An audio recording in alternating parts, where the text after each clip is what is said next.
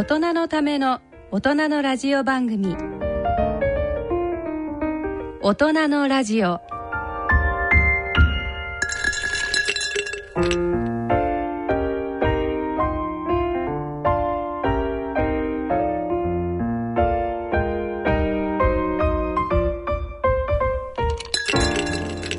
ご機嫌いかがでしょうか？高理香です。ご機嫌いかがでしょうか？奈良正治です。第4土曜日のこの時間は人間ドック学会理事長の奈良先生と予防医学をテーマにお送りしています。今回は奈良先生のご著書成人病予防500字メッセージを読み進めながら健康の話題を取り上げたいと思います。それでは大人のための大人のラジオ進めてまいります。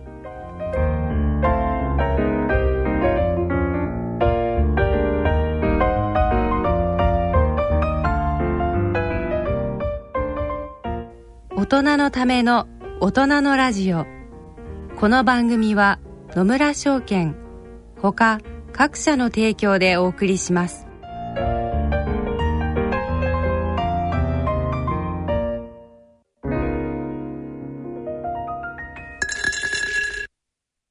野村。第二の人生に必要なのはお金だけじゃないから。ゆったりとした旅を楽しみたい。健康はもちろん若々しさもまだまだ保ちたい。住まいをもっと快適にしたり相続のこととかもしもの時のことも考えておきたい。セカンドライフのために知りたいことってたくさんありますよね。あなたのハッピーなセカンドライフのために。野村証券の本支店ではさまざまなスペシャリストを講師にお招きして野村のハッピーライフセミナーを開催しています。詳細はウェブで「野村のハッピーライフ」と検索してください。なお当セミナーではセミナーでご紹介する商品などの勧誘を行う場合があります。それ野村に来てみよ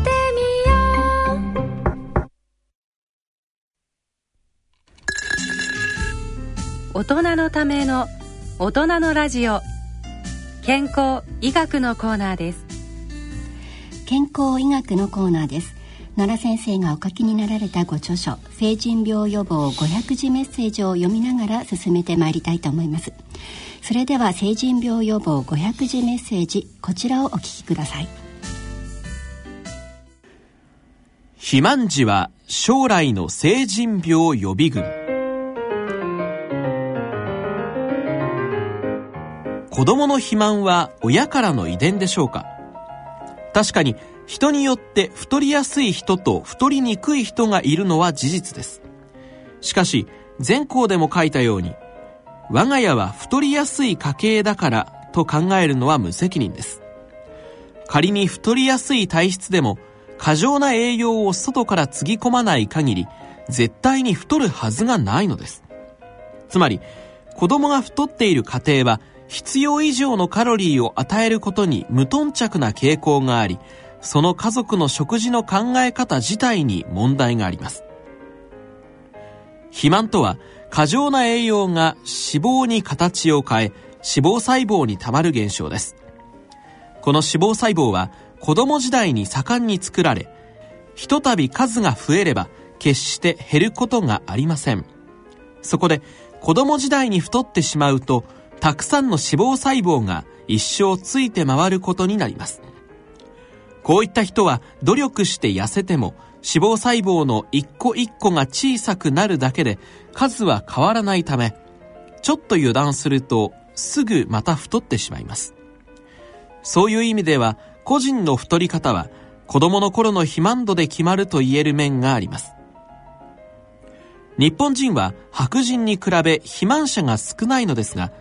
これは現在の中高年層の子供時代には肥満児などほとんどいなかったという事実と関係があるのかもしれません。我が子を将来の成人病から守るためにも子供の肥満予防に真剣に取り組むべきです。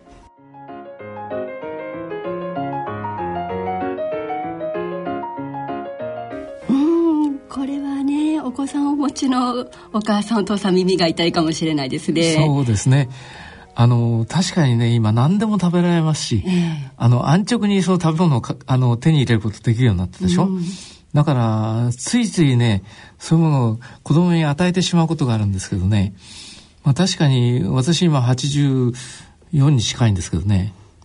あの私が子供の頃には太ってる人ってほとんどいなかったんですね、うん、もっとも戦争中であの食べられない時代でもあったんですけどね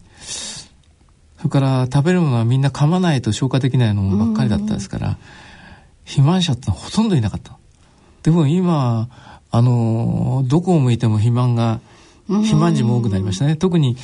我々子供の頃は学校から帰ってくると、カバンを放り出して、外に遊びに行って、日が暮れるまで遊んでましたね。そうでしたね。そういう時代じゃなくなっちゃって、えーもう帰ってくるとお母さんが、ほら勉強しなさいっつって、お菓子を与えながら、あの、運動しないで頭だけ使ってるでしょ？だから太っちゃうのはこれ無理ないと思うんですけどね。でもやっぱり子供はね、まあ今寒いですから風の子っつって外で暴れ回ってるのが一番いいんですよね。えー、からまあ頭を使うのも大切ですけれども、あのー、非常にね、太って、あの、豊かな体になってますとね、あんまり努力しなくなるんですよね。そうですか。ええ、努力しなくなるんですよ。努力しないと食べられない時代と違いますから。えなんで日本人があの今世界のねあの技術大国になったかっていうのは戦争中にあの欲しがりません勝つまではって言われてね、あの食べるものを食べられない。それからあの余裕がなかった時代にじっとみんな我慢してたでしょ？だからあの頭を使わなくちゃいけない体を使わなくちゃいけないと染み込んでたからよかったんだと思う。これ全く豊かになった時代になるとね何しなくて食べられるようになると思い込んじゃうとこれ危ないんですね。だから努力をしないといけないってことは何もその終身の先生ってまああのなんつうんですか？あの道徳の先生じゃなくてもねやっぱりあの子供の頃から努力努力しなくていい生活をしてるとねだんだんあのそれに慣れちゃうんですよ。だから我々は何しろ何かやってないとね生き残れないと思ってましたから。いや良かったと思うんですけどね,、ね今の子たちは簡単にものが食べられるからこそそのね努力を失いやすいというところもちょっとね片隅に置いといた方がいいのかもしれません。はい。続いてはこちらをお聞きください肥満はなぜ悪い？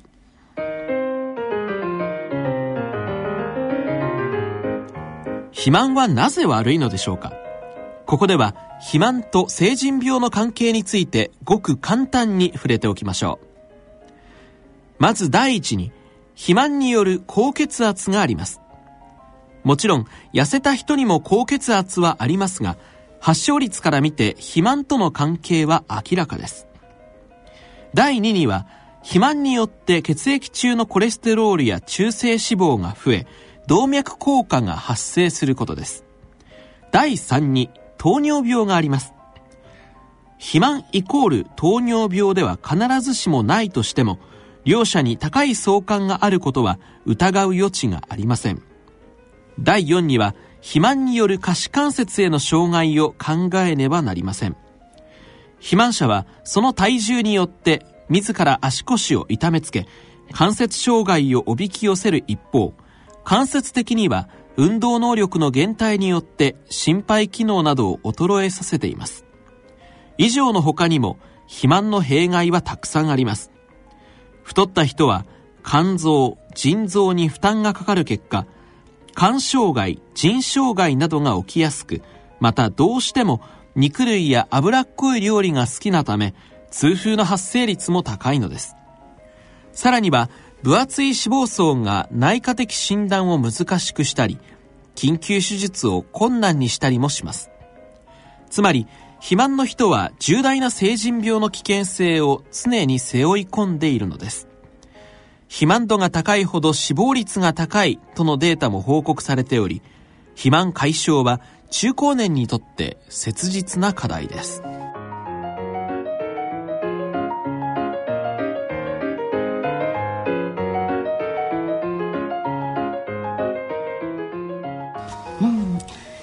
よくぽっちゃりした方はね可愛らしくそれも個性という考え方もありますけれども肥満になるとこういった病気のリスク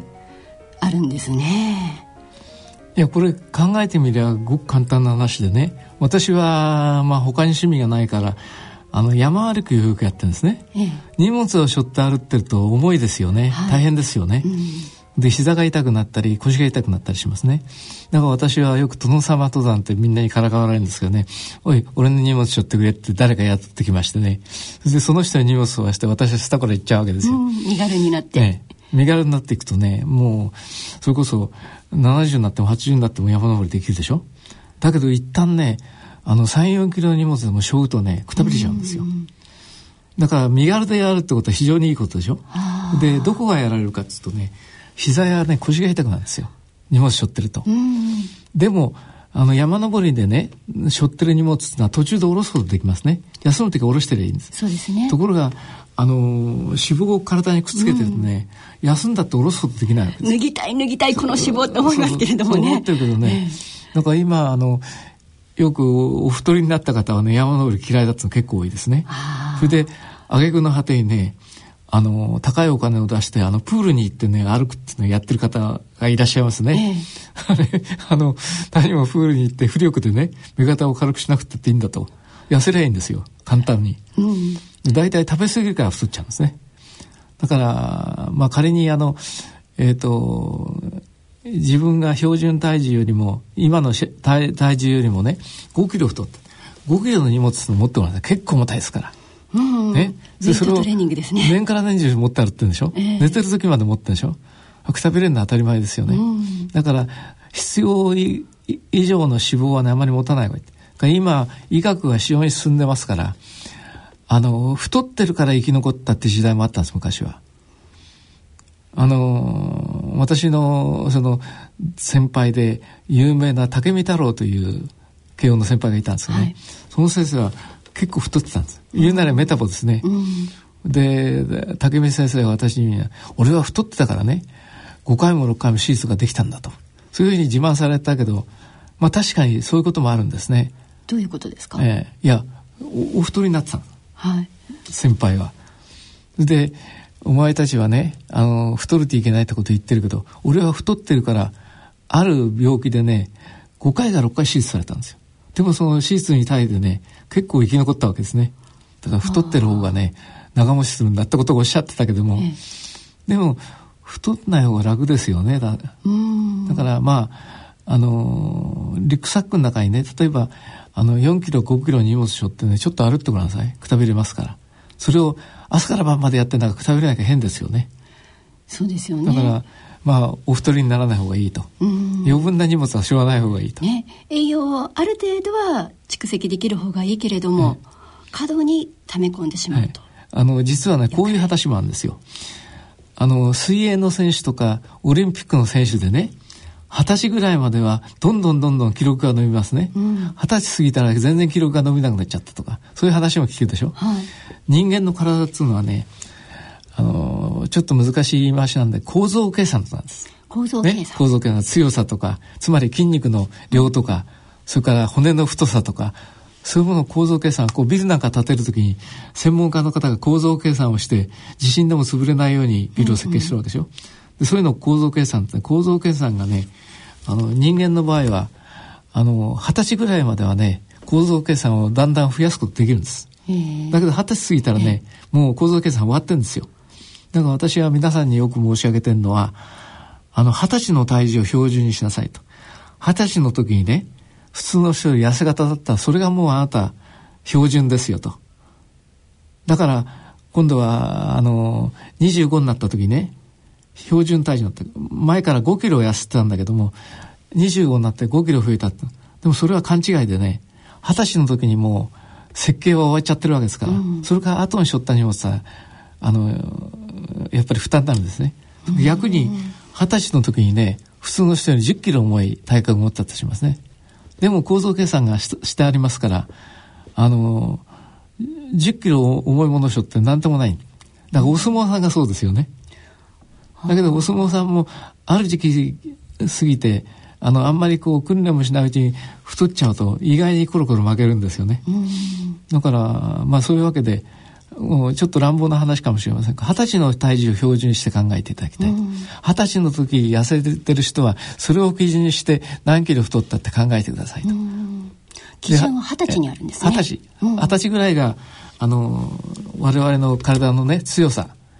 それから丈夫さをね、決める標準だと思う、ね、だから、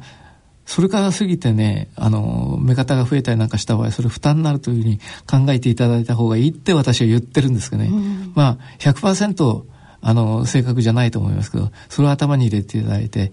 二十歳の時痩せ型だったら、そのままの体重維持すればいい。二、十、歳の時にもうね、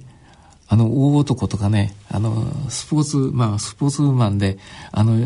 筋肉や肉がいっぱいついてる時はね、それでずっと一生通していいんですよ。うんじゃあ自分の二十歳で二十歳の体型がキープできてる人はまあ合格っていう考え方ですね。はいはい、だから二十歳の時痩せてた人が、ええ、あの30、40になってからね、標準体重になったって喜んでるのは危ないんです。帰って。10キロ増えた。だから10キロの荷物を背負ってるって考えていただけば、一番わかりやすいんじゃないかと思いますけどね。なるほど。はい。続いてはこちらをお聞きください。肥満は心臓をくたびれさせる。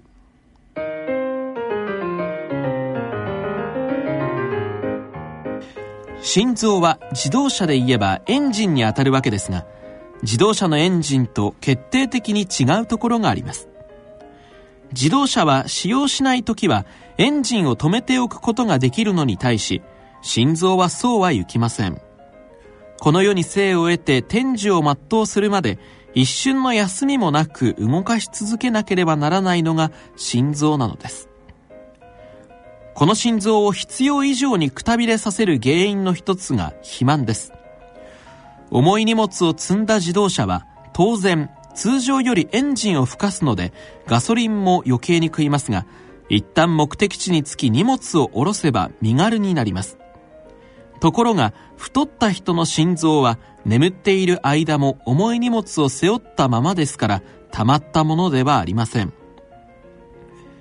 心臓をいじめる肥満の原因は何よりも過食にあります。また、砂糖の消費量と心臓病患者の増え方はほぼ同じ曲線を描くと言われています。南太平洋にミクロネシアという群島があります。たくさんの島々の中で港湾や空港が整備され、先進国の人たちが移り住んでいるような島の砂糖の消費量は未開の島の3倍で、これに比例して糖尿病や肥満もまたほぼ3倍という調査結果があります。ちなみに塩は未開発の島々の2倍の消費量になると高血圧症はなんと9倍になるそうで恐ろしいことです。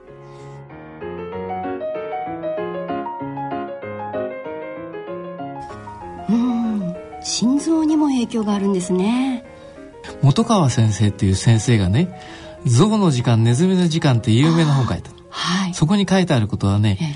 あの心拍数20億回40億回だったかもしれない、うん、20億回だと思うんですけど20億回のあの理論っていうのがあるんだそうですね象さんってのはでかいでしょ、うん、で心臓はね象の心臓もねネズミの心臓もね20億回でもうあの終わりなんですねだからゆっくりドシンドシンドシンドシンってゆっくり心臓が動いてる人はね寿命が長いんです。平均寿命が長いんですね。でもチャちチャゃチャちチャゃチャちチャチャと動いてるやつはね20億回になるとなんか心臓がもう限界だったことで伸びちゃうだから小さい動物はあの脈が速いんですものすごく。そうかもしれない、ね。ええ、だから人間は大体50回から80回ぐらいの脈ですから、そういう時、あの計算していくと20億回で割ってきますとね、大体80から100ぐらいまで生きるゾウさんっていうのは非常にゆっくり動いてんだそうですね。だから、あの、象牙を取られるために撃ち殺されたりなんかしなければね、うん、あの、ほっといても100ぐらいまで生きるんだそうです。だからネズミっていうのは、チャッチャッチャッチャッチャッチャッと動いてるから、あっという間に心臓を使い果たしてね、死んじゃうんだってことをお書きになったのは、僕はそういう生物学が好きだったから、それを読んでね、監視したことがあるんですけどね、象の時間、ネズミの時間。だから、あの、図体の大きい、あの、動物はね、心臓がゆっくり動いてるから長生きであると。それから、ネズミとかね、あの、特に鳥なんかは、あの飛ぶためにあのものすごく早く打たなくちゃなでしょ、うん、だから本当にスズメなんつうのは12年で亡くなるわけですよね。そういうことであんまり心臓を使うとね具合が悪いだろうだからあんまり始終ドキドキしてる人ってのは心臓を使い切っちゃってね割に短命じゃないかって僕思い込んだことがあるんですけどそれは正しいかどうか分かんないんですけどもだからあの今度はマラソンの選手なんていうのはね普段はあの脈拍少ないんですよ。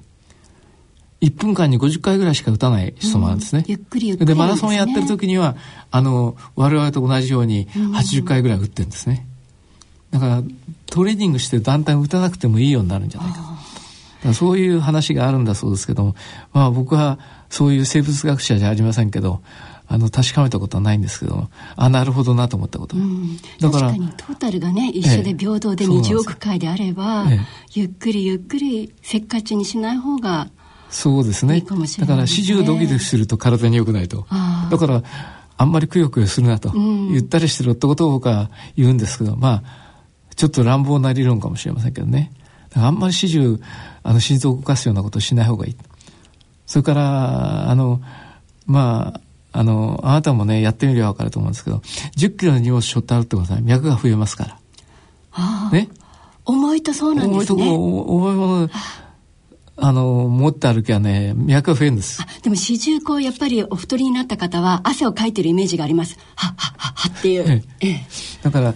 あの、心臓の、あの、お太りになってね、あの心臓がくたべてる方ってのは脈が速くなったり、脈がレギュラーじゃなくてイレギュラーになって、イレギュラーって不正になること、不整脈を起こしてる人、ね、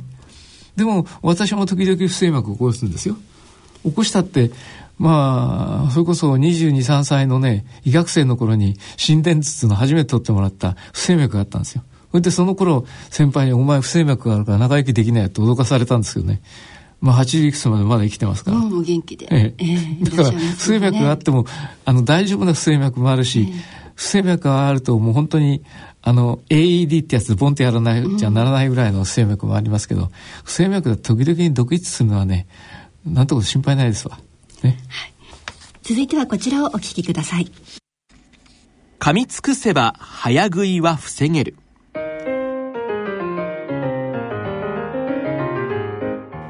太るということは血管の全長が肥満以前よりはるかに長くなるということでもあります。太って体積が増えた分だけ長くなるのです。そして人間の体は血管が長くなると毛細血管の端の端まで血液を送るために自然と血圧が高くなるようにできています。中年太りという言葉がありますが今は若い人でも肥満の悩みを持っている人は多いようです。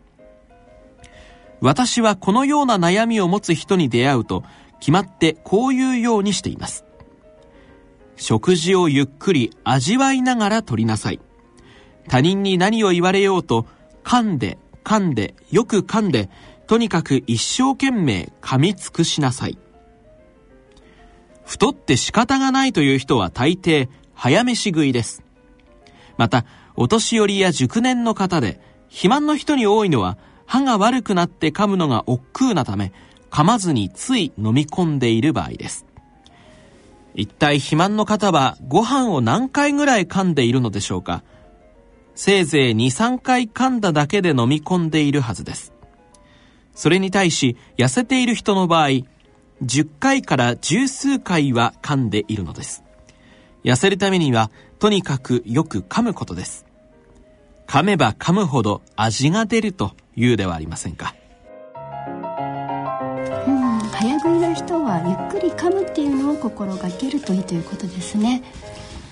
まあ確かにそうなんですね。で私はあの歯科とか航空外科の先生にね、あのまああのいろいろお世話になってる人がいるんですけどね、よく言われるんですけど、あの歯が悪くなると早食いになるんですね。噛むのが大変だから。飲んじゃうんですよ。私もね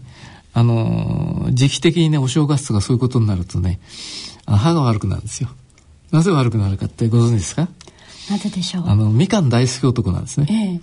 でみかんのあの筋ってありますよ中の皮、はい、ああの剥いた後にこう筋がありますね、ね。はい、あれは体に非常にいい成分なんです、はあ、繊維質で。あの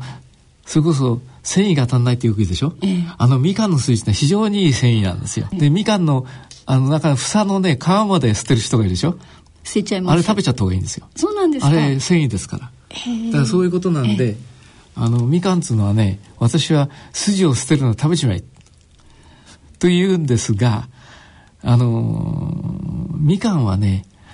あのリモネンってねある成分があるんですって。その専門家に聞いたら、リモネンっていうのは、皆さんご存知かどうかわかんないけど、テレビやね、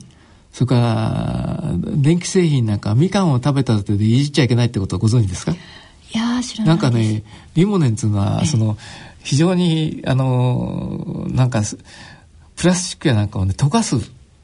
あら。あれがあるんです。だから、みかんを食べた後でね、あの、テレビの画面なんかいじるとね、テレビが汚くなるって話を聞いたことある。私はね、あの、えー、変な話ですけどね、ちょうど1月から2月ぐらいになるとね、あの、歯の金管かぶせてあるのがね、取れちゃうんですよ。おかしいなと思ったら、はたと気がついたのね、みかん大好き男でしょみかんっつうのは、りんごとかね、あの、他のものと比べてね、簡単に食べられるでしょ。ええ、で、ちょうど今時期になるとね、まあ変な話ですけど、みかんをね、5つも6つも食べるわけですよ。まとめて食べちゃう。簡単に食べるでしょ とそのリボネンがいっぱいあるわけですね。そうすると、あの、今はそういうことなくなったんですけど、あの、金管、歯にかぶせてある、あの、金管がね、ええ、接着剤が、あの、悪くなって、取れちゃうんです。あら、みかん成分だったんです。えー、まあ、鹿野先生言うと、それは極端でしょって言うんですけども、不思議にね、あ2月3月にね、取れちゃう。考えてみたら、みかんの時期でしょ？お餅があるでしょ？でみかんでその少しガタガタしてるところを持ってきて、もう一度ぺったりくっつけると本当にね金管が取れちゃうことなんですよ。でそれこそその鹿川先生よく笑われるんですけどね今あの変な話ですけどあのインプラントっていうのをやっていただいたんでそういうことなくなったんですけども確かに最後の一本がね今年もねお正月過ぎたら、うん、あの、うんと、かぶせたのが取れちゃったんですよ。で、先生のとこ行って、なんとかくっつけてくださいって今、あの、つけていた、あの、カニを食べに行ったって言いましたね。はい、カニを食べに行く前に、あの、食べ、食べなくちゃなんないからと思って、鹿野先生のとこ行って、よくつけてもらった。まあそういう食いしん坊なんですけども、あの、どうやら、まあ本当にそれ、あの、原因と結果がちゃんと、あの、結びついているかわかんないんですけども、あの、この時期になって私がパクパク食べてるのみかんでしょ。だから、リボネンが入ってるものをパクパク食べてるから、あの、歯のね、接着剤が取れちゃうんじゃないかと。で、まあ昔はよくね、あの、金柑をそのまま食べちゃったとかなんです。寝てるうちに寝ぼけて。治療ができなくなっちゃいます。いや、でも出てきたらまたそれ、洗って消毒して、また持ってけいいんです。まあね、でもこの歯が悪くなっちゃうっていうね、方も。早食いになっちゃうかもしれないんですね。あの、おじいちゃまやおばあちゃまがね、うん、歯が悪いと噛まないんですよ。だから結構それで太る方があるんです。あの、うんと歯が抜けちゃってる場合は噛みませんけども、適当に歯が、あの、具合悪い人っていうのはね、噛まずに飲み込みますから。歯の治療もしてよく噛んでくださいということですね。はい、すね今回は奈良正治先生のご著書「成人病予防500字メッセージ」の朗読と解説でお送りしました。野村。ちょっと気になるお金の話。今回は低金利です。0.0、えー、0.00。お母さんどうしたんだいいえね、預金金利が何パーセントかを見ていたんですよ。今は低金利時代だからね。昔は金利が高い時代もあったんですよね。そうだね。確か年利7%で複利運用すると元本が10年で2倍近くになったと思うよ。いい時代でしたね。じゃあ、年利0.025%で元本が倍になるには何年かかると思います ?100 年ぐらいかな。いいえ、2773年かかるらしいですよ。2773年お金の誕生はいつだったかな？お金に関するご相談は、お近くの野村証券へどうぞ。それ野村に来てみよう。大人のための大人のラジオ。今回の大人のラジオはいかがでしたでしょうか？番組では疑問質問ご意見ご感想をお待ちしています宛先はこちらです郵便の方は郵便番号105-8565ラジオ日経大人のラジオの係まで。あるいはラジオ日経大人のラジオの番組ホームページからの投稿もお待ちしております。それではお時間となってまいりました。お相手は高理香と。奈良正治でお送りいたしました。この後の大人のラジオはお時間まで大人の音楽をお聴きください